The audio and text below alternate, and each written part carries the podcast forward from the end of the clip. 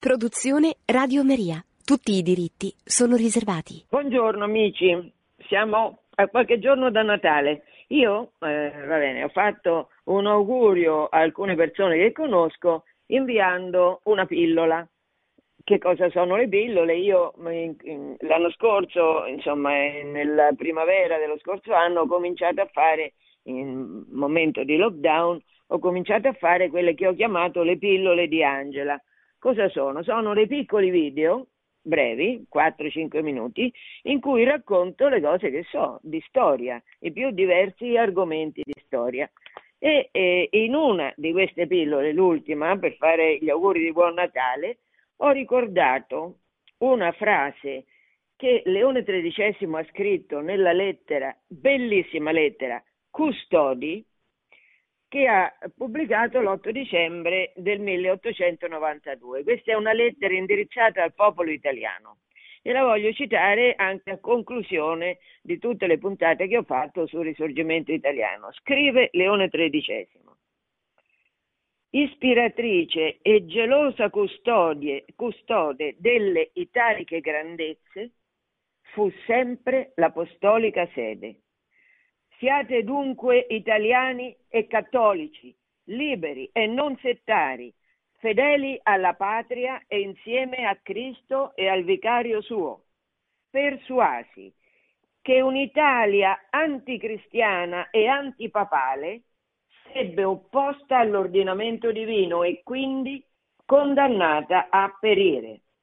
Perché cito questa lettera? Perché l'ho citata per fare gli auguri di Natale? Perché questa è una profezia che il Papa ha fatto alla fine dell'Ottocento, quando il Papa era prigioniero in Vaticano, quando sembrava che la massoneria trionfasse, in effetti trionfava in tutto il mondo, ma soprattutto trionfava in Italia. Allora, in questo periodo era gravissima la situazione perché il popolo italiano rischiava l'apostasia sotto la guida di questa classe di persone che odiano Dio e la Chiesa. Allora il Papa ha scritto per, eh, eh, diciamo, per metterci sull'avviso questa lettera, custodi. Io, guardandomi intorno oggi, guardando tutto quello che succede, l'atteggiamento che hanno i nostri governanti per curarci, per proteggerci, per difenderci dal Covid, che è un atteggiamento veramente incredibile, non si capisce come facciamo a sopportarlo. Come facciamo a tollerare che una persona che si presenta sempre tutta baldanzosa da sola, con la giacca slacciata mentre cammina nei corridoi e poi pensosa, che mette la testa nelle mani, questa persona che il Presidente del Consiglio ci dica a notte tarda, sempre con tantissimo ritardo, i provvedimenti dell'ultimo minuto nelle cosiddette DPCM, ma come, come facciamo a accettare la riduzione a essere burattini parte di un governo che non è neanche stato eletto. Allora, e, e, delle volte veramente viene da domandarsi come siamo ridotti così male, come abbiamo eletto in Parlamento una classe cosiddetta dirigente che in nome dell'uno vale uno, ha mandato al supremo eh, organo legislativo di cui disponiamo delle persone senza nessuna esperienza, senza nessuna preparazione. Come abbiamo fatto? Eh, secondo me abbiamo fatto perché noi abbiamo apostatato. Allora, eh, come Israele dopo l'uccisione di Gesù è stato disperso, così noi con tutte le grazie che abbiamo avuto con Roma, con la storia italiana, con la storia meravigliosa di tutti i santi che abbiamo, eh, così noi che ci siamo scordati il messaggio cristiano che è la vittoria sulla morte perché l'abbiamo scordato, non facciamo più figli, adesso facciamo vivere soli i vecchi, soli, che vuol dire soli? Disperati vuol dire. Si allontanano le persone anziane, anche quelli che li hanno, che hanno la fortuna di averli perché non tutti sono così, visto che abbiamo smesso da 50 anni di fare figli, e quelli che li hanno non potrebbero vedere, perlomeno primavera, non potevano vedere i nipoti, se no, se no che cosa rischiavano? Rischiavano la vita, in che senso? Che si potevano infettare e potevano morire. Ma come? Ma che la morte è qualcosa che può non capitare per caso? Possiamo non morire? possiamo non morire se siamo inseriti nella vita di Cristo, nella vita eterna di Cristo, sì. A quel punto sì che la morte è un chiudere gli occhi per aprirli, il dies natalis, per aprirli alla vita perfetta, nell'amore immenso di cui saremo circondati e in cui saremo inseriti. Allora, io penso che la devastazione in cui viviamo, anche economica adesso, eh, anche economica, devastazione della classe dirigente, devastazione della morale, siamo, questa devastazione è il frutto dell'apostasia che ha procurato un allontanamento di Dio, speriamo momentaneo, da noi. Perché? Eh, perché per forza, se noi vogliamo a tutti i costi disprezzarlo e fare come il nostro cervello fantasioso ci propone di vivere, e beh, allora Dio ci lascia, ci lascia. Vedete un po' che cosa... E quindi perché lo dico questo? Perché l'augurio di Natale veramente più serio che possa fare a me stessa e a quelli che ascoltano è che ci rendiamo conto del tesoro che noi abbiamo avuto, che la nostra storia ha avuto a cominciare dalla Roma imperiale, che aveva tanti aspetti positivi, continuata dalla Roma cristiana. Ecco, questa storia è stato voluto l'uomo, la massoneria, i nemici di Dio hanno voluto distruggerla per farne un'altra.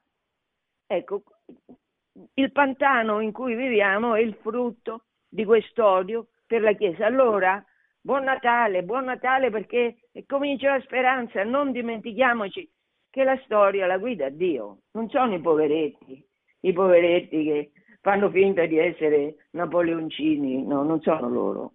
La guida Dio la storia. Quindi, e quindi Dio incarnato ancora adesso, ancora fra qualche giorno, sta per nascere. Apriamo le porte alla speranza perché questo Dio è un Dio onnipotente, può cambiare tutto. Se noi glielo chiediamo, lo ripete sempre Padre Livio, se noi glielo chiediamo. Allora, ah, l'ultima, l'ultima nota che voglio dire prima di passare al tema di questo giorno è che è vero c'è stato un crollo della fede, ma come diceva Giovanni Paolo II, che la cultura origina sempre dalla fede. Ecco, se la fede è crollata, la cultura è precipitata. E allora a me è venuta in mente una cosa, che è un'iniziativa che mi pare buona, di unire degli amici bravi a fare anche loro le pillole che faccio io per quello che riguarda storia in altre materie che sono di loro competenza e così economia, filosofia, teologia, diritto, eh, arte.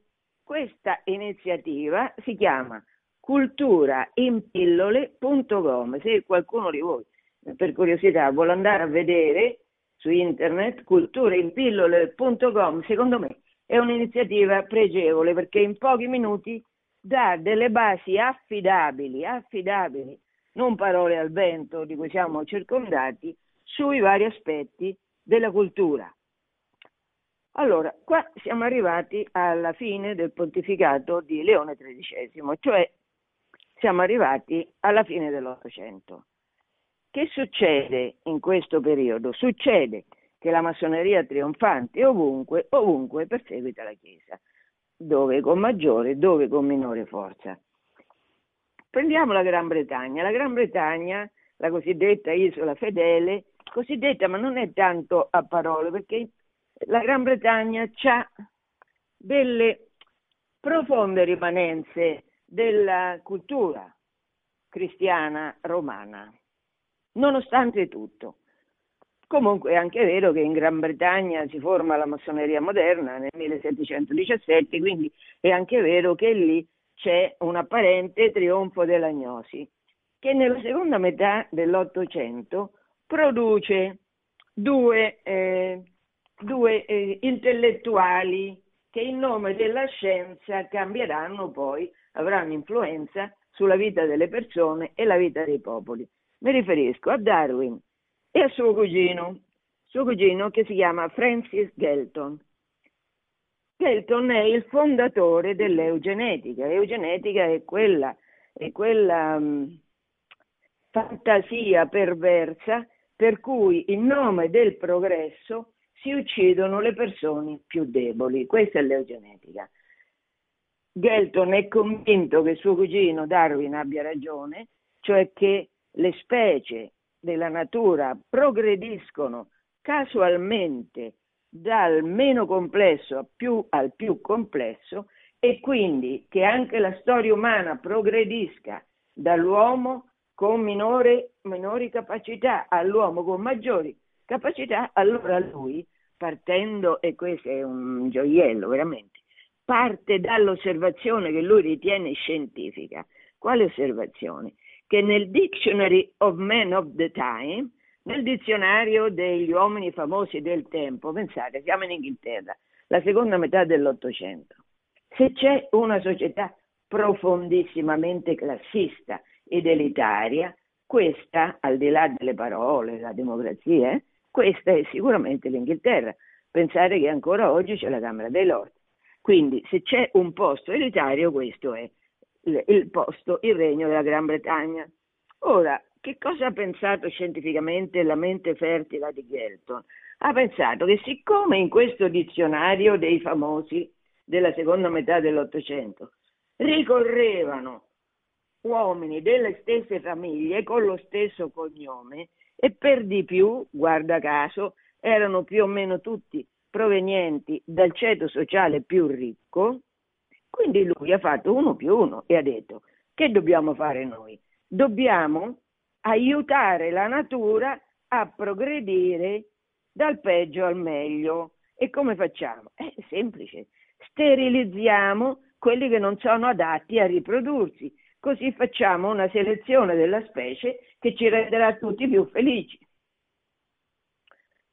Questa sterilizzazione che sarà eh, fatta una sterilizzazione quasi quasi di massa negli Stati Uniti, perché anche in Scandinavia, perché queste idee avranno molto seguito nel mondo anglosassone in generale. Eh, ma seguito veramente perché il Presidente degli Stati Uniti, Roosevelt, Keynes, cioè i maggiori intellettuali dell'epoca saranno entusiasti sostenitori di questa teoria eugenetica. In Europa ci sarà uno che la prenderà molto sul serio, questa teoria, tanto sul serio che ucciderà, naturalmente mi sto riferendo a Hitler, che ucciderà tutti quelli che secondo lui erano inadatti a riprodursi. Alla fine della seconda guerra mondiale eh, il nazismo aveva suscitato un giusto orrore in tutti, quindi non si è più parlato apertamente di eugenetica. Piano piano, piano piano, piano piano questa eugenetica è rispuntata e adesso è floridissima. Perché? Perché si eliminano da quando sono nel grembo della mamma tutti quelli che potrebbero avere in futuro qualche malformazione, no? tutti i bambini con qualche problema vengono eliminati, certo, in nome di che? È in nome del progresso, in nome dell'eugenetica, in nome del miglioramento della specie. Come si fa a mettere al mondo degli esseri imperfetti? Pensate, pensate.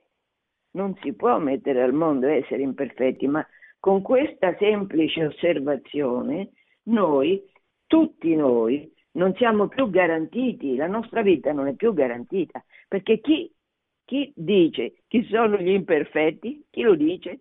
Perché adesso è una questione relativa semplicemente a qualche mh, malattia fisica, ma se un domani la cosa si estende e diventa, per esempio, può succedere, eh, estesa a malattia, per esempio, intellettuale, per esempio a un certo tipo di fede invece che un'altra, Insomma, allora, è vero che in Inghilterra anche Malthus è un altro di questi, prima veramente, prima nel Settecento, comunque l'Inghilterra è, è, una nazione molto feconda di, di teorie gnostiche, molto feconda. Contemporaneamente un po' di quella che era l'isola fedele torna sempre a galla e nella seconda metà dell'Ottocento c'è questo fenomeno, un fenomeno mirabile, che è stato il ritorno a casa, il ritorno a Roma di Newman. Newman non è un personaggio qualsiasi, eh, Newman è un grossissimo intellettuale e aveva all'interno della Chiesa anglicana un'autorità, un potere immenso, che questo signore sia tornato a Roma è stato uno scandalo, uno scandalo, ma anche una provocazione, ma anche un segno di speranza. Non ci sono casi analoghi che io sappia, perlomeno in Germania. In Francia qualche cosina c'è, ma per esempio in Germania niente del, del genere. In America Latina, naturalmente, povera America Latina cattolica, spagnola cattolica, viene, viene presa d'assalto, soprattutto il Messico, ma il Messico è una storia dolorosissima che vedremo in una puntata ad hoc. Adesso andiamo in Francia. Vediamo che succede in Francia. In Francia, dopo che il vecchio Carbonaro Napoleone III è stato sconfitto dalla Prussia di Bismarck a Sedan nel 1870, non solo la Germania fonda il secondo impero nella reggia dei re di Francia, cioè qui fra Francia e Germania va avanti da secoli una guerra, un odio reciproco.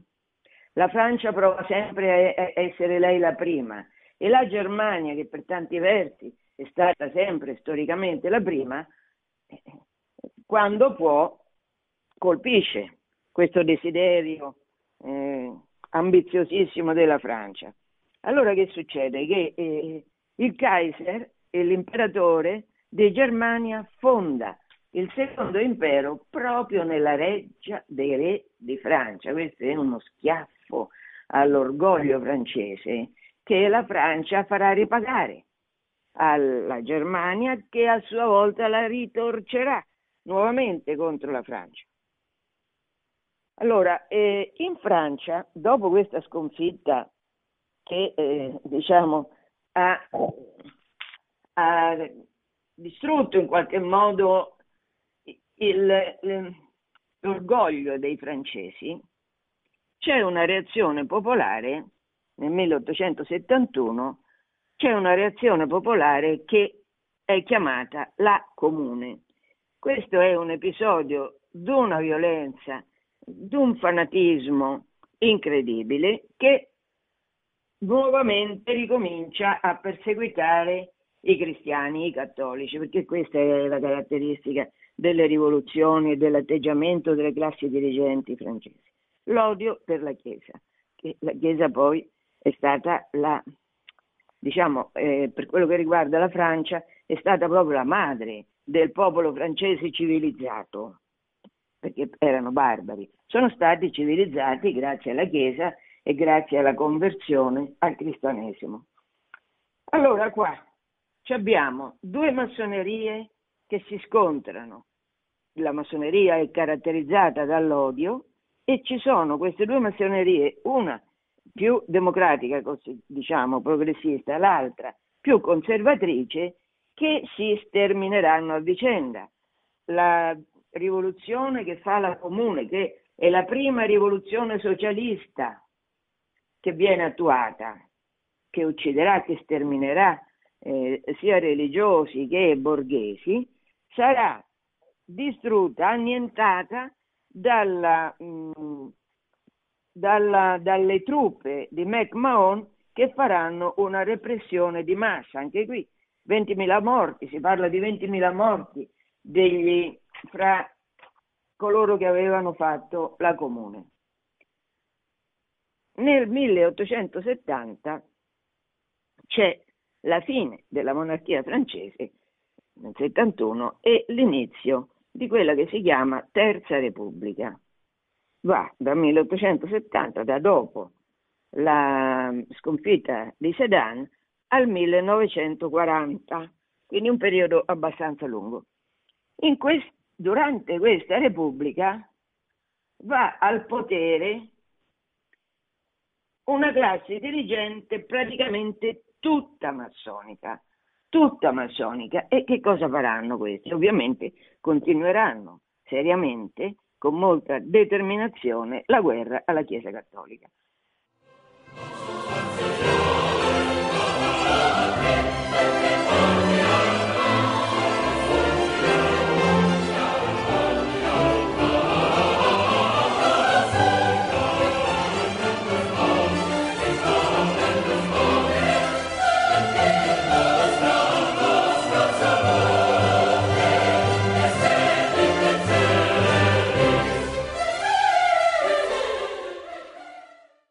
Si è interrotta la, la, trasmissione, io non mi ricordo esattamente dove fosse perché sì, ho un brogliaccio, una scaletta su cui mi baso, ma non, non, leggo quello che ho scritto, quindi io non lo so quello che stavo dicendo. Comunque, mi sembra che stessi affrontando il tema della lotta che la massoneria al potere nella Terza Repubblica francese fa contro la Chiesa Cattolica. E da dove comincia questa lotta? Comincia, come aveva fatto Napoleone, comincia certamente dall'impedire ai cattolici che i loro figli siano educati cristianamente. E infatti eh, nel 1880 cominciano ad attaccare in Francia, cominciano ad attaccare le scuole, i collegi della Compagnia di Gesù.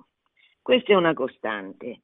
Da metà del Settecento fino al, all'inizio del Novecento, eh, i primi religiosi ad essere, ad essere attaccati sono sempre i gesuiti. E allora, in questo anno, si decide che, leggo, eh, la società non autorizzata detta di Gesù, guardate il linguaggio è di una violenza e di una eh, faziosità che sono difficilmente raggiungibili. La società non autorizzata detta di Gesù, che vuol dire?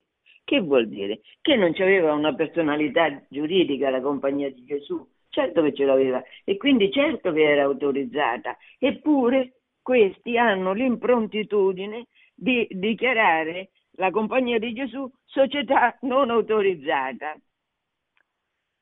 La società non autorizzata detta di Gesù dovrà entro tre mesi sciogliersi e liberare gli istituti che occupa sul, sulla superficie del territorio della Repubblica.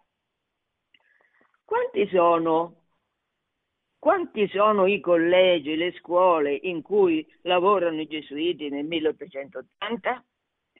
29 collegi, 7 seminari, per un ammontare di 500 padri che lavorano in questi collegi e seminari e 9.000 alunni. Siamo nel 1880, 9.000 alunni che frequentano le scuole rette dalla Compagnia di Gesù sono un numero considerevole. Come fanno questi garanti dell'ordine pubblico a eh, sopprimere tutti questi ordini? Fanno così alle 4 di notte. Il 30 giugno di quell'anno, 1880, alle 4 di notte, vanno e, cito, commissari e gendarmi penetrarono nelle residenze della compagnia sfondarono le porte e buttarono i religiosi sulla strada. Perché le quattro di notte? Questo era successo anche in Italia con la soppressione degli ordini religiosi voluta dal governo Cavour. E perché? Perché se no la popolazione li difende. E quindi che, che di notte, no? Di notte ci sono i ladri che girano più, più facilmente e così di notte i rappresentanti del governo vanno a distruggere smantellare le porte per buttare per strada i religiosi. Questa eh, illuminata posizione della Terza Repubblica francese poi passa ovviamente perché i gesuiti sono i primi, ma poi gli altri, tutti gli altri seguono a ruota e come conseguenza di, dello smantellamento di tutti gli ordini insegnanti Adesso cito eh, Roberto De Mattei che ha scritto un libro molto bello, Il ralliement di Leone XIII e in questo contesto parla di quello che succede agli ordini religiosi della Francia. Allora, eh, 8 o 9 mila religiosi, i gesuiti erano 500, in tutto sono 8 o 9 mila religiosi e 100 mila religiose erano colpite dal provvedimento.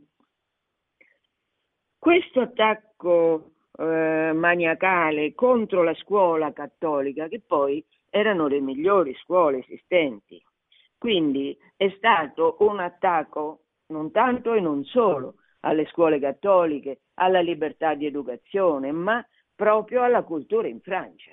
per forza, perché a risentirne sono state tutte le famiglie con tutti i figli che hanno perso l'opportunità di frequentare ottime scuole. Andando avanti si arriva alla legge che in fondo è l'architrave delle leggi della Repubblica, della République, come dicono, pieni d'orgoglio tutti i francesi, a cominciare dal loro presidente Macron. Allora, ehm, andando avanti, nel 1905 viene approvata quella che si chiama legge sulla separazione Stato-Chiesa. Molto interessante questa legge, molto interessante analizzare le caratteristiche, i principi di questa legge. Allora vediamo, questa legge innanzitutto si muove in nome di una espressione bellissima, meravigliosa, libertà di coscienza. Libertà di coscienza. E chi potrebbe mettere in dubbio che la libertà di coscienza sia un valore?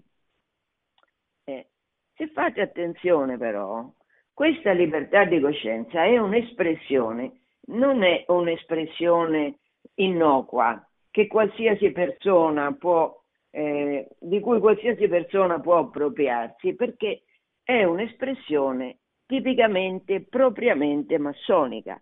Quindi è un'espressione che bisogna stare attenti ad utilizzare, utilizzarla con molta prudenza e soprattutto quando si sente parlare di libertà di coscienza bisogna stare attenti, perché molto spesso alle parole, alle espressioni bellissime, nobilissime corrispondono azioni orrende. Allora vediamo, articolo primo, 1905, legge sulla separazione Stato-Chiesa, l'architrave di tutte le leggi fatte dalla Terza Repubblica, ancora oggi considerata tale. Articolo primo. La Repubblica assicura la libertà di coscienza. Bellissimo. La Repubblica assicura la libertà di coscienza.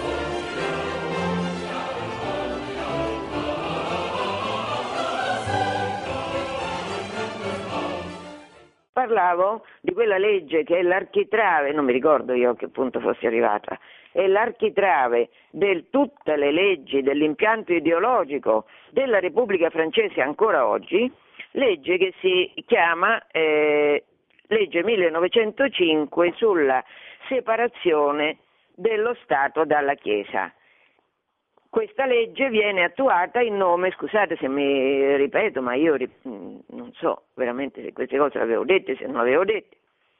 Comunque, siccome sono cose importanti, forse risentirle non, non fanno tanto male. Allora, eh, questa legge viene eh, proclamata in nome della libertà di coscienza. Bisogna stare attenti quando sentiamo delle parole meravigliose, libertà, libertà di coscienza, perché diamo per scontato che siccome queste parole, queste espressioni sono bellissime, eh, siano, sia bellissima anche la loro la realizzazione nei fatti delle leggi, dei provvedimenti che si ispirano alla libertà e alla libertà di coscienza. Ecco, non è così, quasi mai è così. L'articolo primo di questa legge solennemente dichiara la Repubblica assicura la libertà di coscienza. Eh, adesso vediamo qual è questa libertà di coscienza, perché è la massoneria che si è inventata questa espressione libertà di coscienza. Noi cattolici assolutamente non siamo contro la libertà, siamo a favore della libertà, quella che è fondata sulla libertà, sulla verità, non quella che scaturisce dai desideri, le follie di ognuno di noi che pretendono di essere approvate da tutti. Non è questa la libertà di coscienza in cui noi, perché questo è il contrario della libertà di coscienza, è l'oppressione da parte di alcuni di tutti. Articolo primo, la Repubblica assicura la libertà di coscienza. Articolo secondo, la Repubblica non riconosce né finanzia né sovvenziona alcun culto. Eh, e qui per non addetti ai lavori si rischia di non capire niente, però il commento a questo articolo secondo lo faccio fra un minuto citando la lettera Vehementer Nos di Pio X, articolo dodicesimo. Gli edifici, eh, dunque, si rifà, pensate, la Terza Repubblica si rifà in virtù della legge del 18 germinale anno decimo, cioè si rifà che? Si rifà la rivoluzione francese. Quindi un provvedimento del 1905 pensa di essere legittimato in nome di una legge espressa dalla rivoluzione francese e da Napoleone. Quindi è un'operazione violentissima, violentissima. Allora, prescrive questa legge, eh, in virtù della legge, eh, sono messi a disposizione della nazione quegli edifici che servono all'esercizio pubblico dei culti o all'alloggio dei loro ministri, cioè a chi ci si riferisce? Cattedrali, chiese, cappelle, templi, sinagoghe, arcivescovadi, vescovadi, presbiteri, seminari così come le loro dipendenze immobiliari e i mobili che li arredavano al momento nel quale tali edifici sono stati assegnati ai culti, sono e rimangono proprietà dello Stato, dei dipartimenti dei comuni. Pensate, qua, una legge, bellissima legge, fatta in nome della legge, cioè in nome della giustizia, decreta che tutti i possedimenti della Chiesa, compresi i mobili, che la Chiesa possedeva, cioè che la comunità francese possedeva legge, in virtù della legge 18 germinale dell'anno decimo, tutta quindi queste proprietà della Chiesa, eh, queste sono dello Stato, non sono della Chiesa. E così l'articolo 16, gli archivi ecclesiastici e le biblioteche, tutti questi, questi ovviamente sono dello Stato. Quando è arrivata in Italia la massoneria liberale nel 1870, cosa hanno fatto? Anche questo hanno fatto. Hanno preso tutte le meravigliose biblioteche degli ordini religiosi, le hanno nazionalizzate e adesso sono le biblioteche più importanti che a Roma. Ma diciamo, sono le biblioteche degli ordini religiosi che sono stati soppressi. Allora, eh, questa legge che smantella la giustizia e il diritto in Francia, in nome della legge, in nome della giustizia, è commentata con strazio dall'allora Papa Pio X. In questa lettera dell'11 febbraio 1906 che si chiama Vehementer Nos che Papa Sarto ha indirizzato a vescovi, clero e tutta la popolazione francese. Pio X che non nomina mai, praticamente mai, il nome massoneria, perché il magistero antimassonico finisce col predecessore di Pio X, cioè con Leone XIII, dopo i papi non sono più intervenuti a questo riguardo, a cominciare da Pio X, il quale in questa lettera parla di odio contro la Chiesa proprio delle empie sette che curvano le vostre teste sotto il loro gioco nell'intento di decattolicizzare la Francia.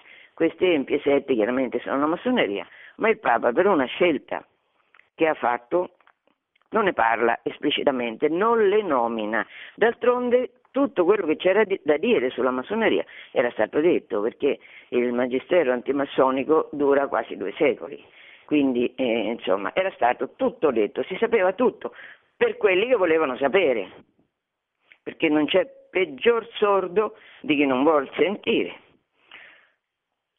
A proposito, a commento dell'articolo secondo, quello che dice che la Repubblica non riconosce né finanzia né sovvenziona alcun culto, Pio X specifica la violenza dei nemici della religione che fa? Abolisce il concordato, si riferisce quell'articolo 2 al concordato che Napoleone aveva firmato nel 1801 con la Santa Sede. In questo concordato, da una parte la Santa Sede ormai riconosce come un dato di fatto che tutti i beni della Chiesa erano passati a mani private, erano stati svenduti, lo riconosce come un fatto, però lo Stato in cambio dà una congrua ai membri della Chiesa, cioè dà uno stipendio che non corrisponde affatto all'entità dei beni di cui la Chiesa era stata privata, ma che comunque era qualcosa che poteva permettere l'esistenza e le attività di religiosi e preti. Allora scrive, scrive Pio X, se il governo francese ha assunto nel concordato l'incarico di assicurare ai membri del clero un trattamento che permettesse loro di provvedere convenientemente al loro mantenimento e a quello del culto religioso, non ha fatto certo tutto questo a titolo di gratuita concessione. Vi si obbligò per risarcire almeno in parte i beni della Chiesa dei quali lo Stato si era appropriato durante la rivoluzione. Certo. Allora, questi nel 1905 aboliscono la congrua, facendo finta che il concordato non esistesse e a questo punto Pio X giustamente osserva non solo il provvedimento è un'indegnità, il provvedimento del 1905, ma anche ma anche è, è un'indegnità la modalità con cui questo provvedimento viene imposto, e cioè venendo meno alla fede giurata, senza nemmeno informare la Santa Sede di volerlo fare. Cioè, questi aboliscono il concordato che è un patto fra due stati, di cui uno è la Santa Sede. Aboliscono il concordato, ma hanno per caso informato la, uno dei due contraenti, che è la Santa Sede, del fatto che lo vogliono abolire? Hanno per caso informato il Vaticano? La grande ingiuria inflitta alla sede apostolica con l'abrogazione del concordato aumenta ancora e in modo eccezionale se si considera la forma con la quale lo Stato ha operata l'abrogazione. La forma, cioè non hanno neanche il disprezzo per uno dei due firmatari del concordato, il disprezzo per la Chiesa Cattolica è tanto grande che la Chiesa Cattolica per i repubblicani francesi della Terza Repubblica neanche esiste. Non esiste. Che bisogno c'è di informare il Vaticano? Che cos'è il Vaticano? Che cos'è il Vaticano? Continua Pio X. In nome della libertà, il governo francese, adesso cito, non solo priva la Chiesa dei mezzi necessari alla sua esistenza e al compimento della sua missione, ma questo provvedimento è in aperta violazione del diritto di proprietà. Questo l'ho riassunto io. Conclude il Papa, con la più viva angoscia. Pio X eh, riconosce come questa ingiustizia fatta nei confronti dei cattolici, che sono, adesso cito, pacifici cittadini, che formano tuttora la grande maggioranza in Francia, allora questo provvedimento fatto contro pacifici cittadini, brave persone, bravi cattolici, la maggioranza della popolazione francese, non potrà che avere disastrose conseguenze sulla vita dell'intera nazione. Infatti scrive, al di fuori dei danni che porta agli interessi della Chiesa, la nuova legge sarà anche molto funesta al vostro Paese. Non c'è da dubitare, infatti, che essa rovina dolorosamente l'unione e la concordia delle anime senza la quale unione e concordia nessuna nazione può vivere e prosperare. Eh, certo, mette la grande maggioranza dei francesi contro la minoranza massonica che li governa e quindi questo chiaramente crea una disunione che certo non, non depone a favore del radioso futuro della Francia. E quello che dice Pio X a me sembra anche qua che è una grande profezia su, mm, sul risultato di questa azione dettata dall'odio anticattolico in Francia. Il risultato di, questa, di, questa, di questo provvedimento, di questo odio, sarà che di lì a un 35 anni la Francia non esisterà più. Perché? Perché l'esercito francese non sarà in grado di opporre una minima resistenza all'invasione di, del Terzo Reich tedesco, di Hitler.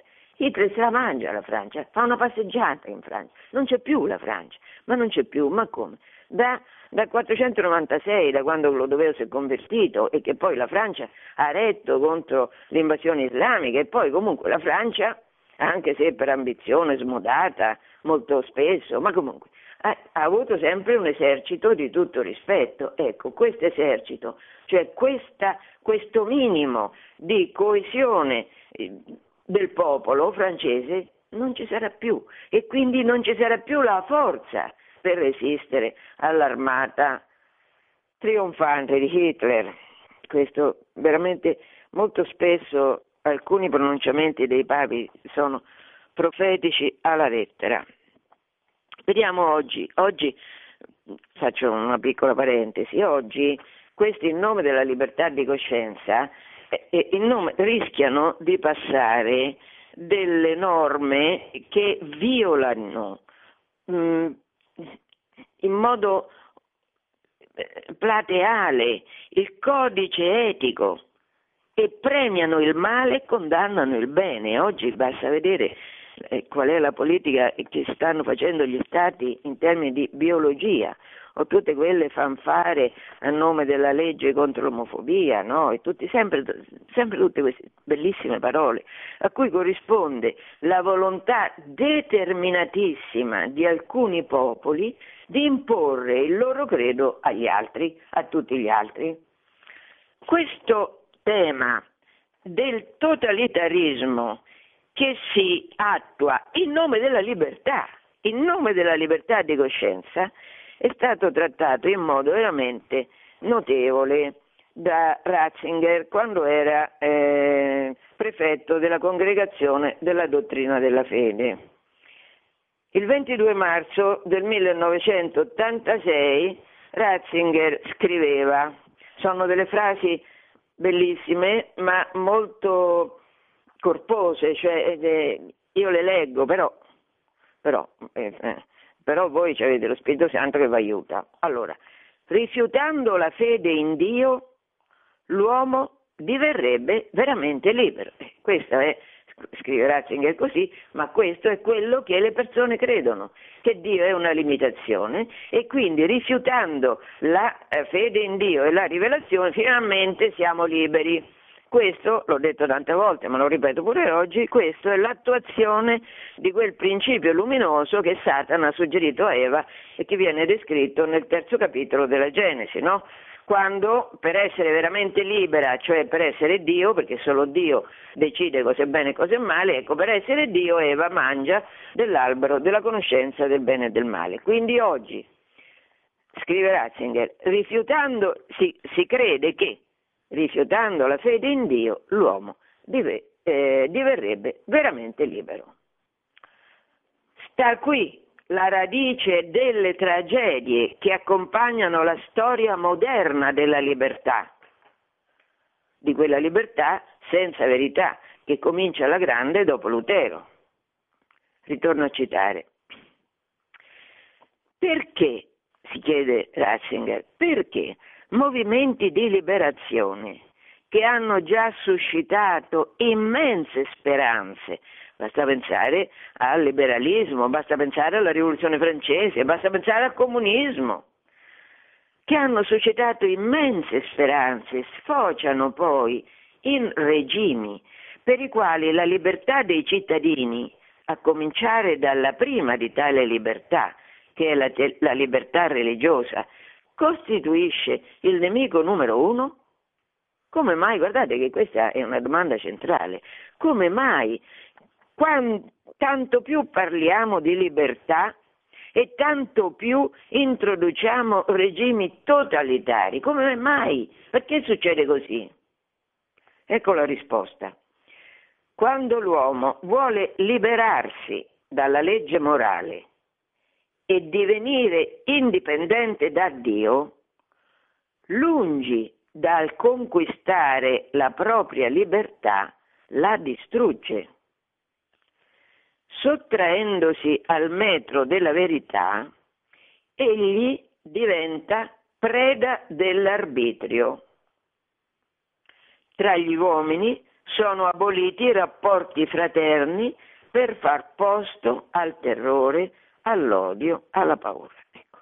Quando si parla della libertà contro Dio, che succede? Succede che senza la verità si arriva all'odio, al terrore, alla paura. Adesso io avevo previsto di fare qui un'interruzione, lo faccio lo stesso, ma non farò sicuramente in tempo. Va bene, interruzione musicale.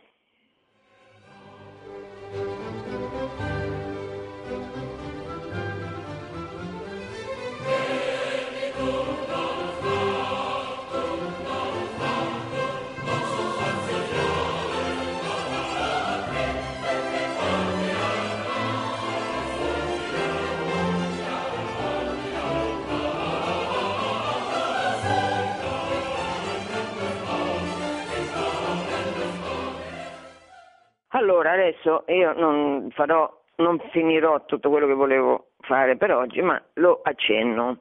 Innanzitutto, Leone XIII, che ha scritto il cui magistero è bellissimo da un punto di vista intellettuale, molto bello, molto profondo, molto analitico anche e profetico.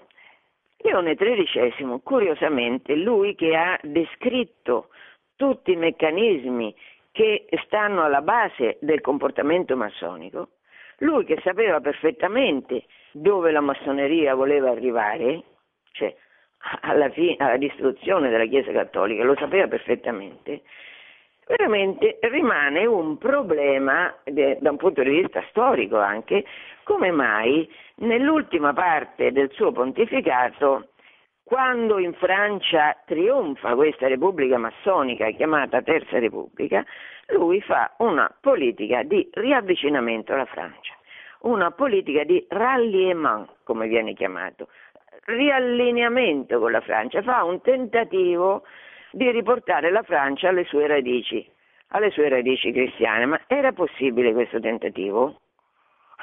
non era possibile perché non era possibile mettersi d'accordo col governo della Terza Repubblica, quindi come mai il Papa, che conosce perfettamente come si muove la massoneria e che cosa vuole, proprio Leone XIII, con quel magistero meraviglioso contro la massoneria, proprio lui,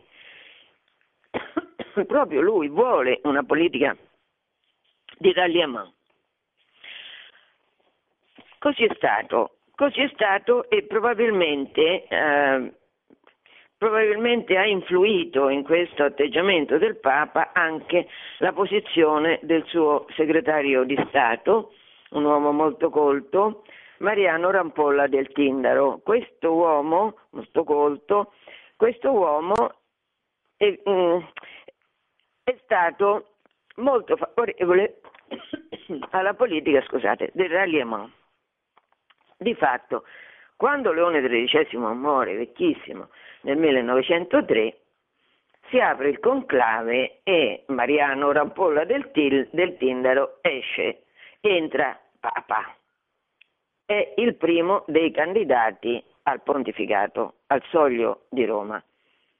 Però succede che Francesco Giuseppe, imperatore d'Austria, Ungheria, attraverso il cardinale di Cracovia, in conclave mette un veto, perché c'era un'abitudine eh, che riguardava le, le principali corti cattoliche, impero, Francia e Spagna, di avere la possibilità di mettere il veto sull'elezione di un candidato al soglio di Pietro. Di fatto questa è l'ultima volta che il veto viene esercitato nei confronti di qualcuno.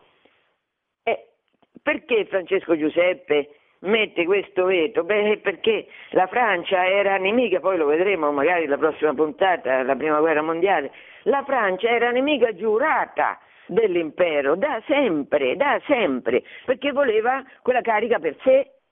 Allora, eh, è evidente che l'imperatore pone un veto all'elezione a Papa della persona che più sponsorizza l'elite massonica della Terza Repubblica francese.